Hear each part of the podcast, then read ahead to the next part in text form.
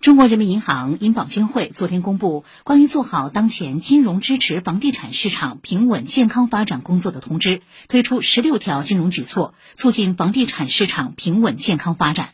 通知明确，坚持房子是用来住的，不是用来炒的定位。为保持房地产融资平稳有序，通知提出稳定房地产开发贷款投放，支持个人住房贷款合理需求，稳定建筑企业信贷投放。支持开发贷款、信托贷款等存量融资合理展期，保持债券融资基本稳定，保持信托等资管产品融资稳定。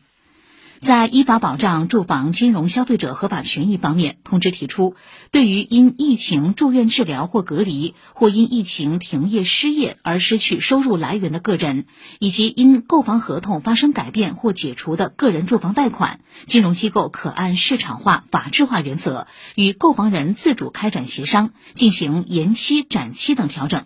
同时切实保护延期贷款的个人征信权益。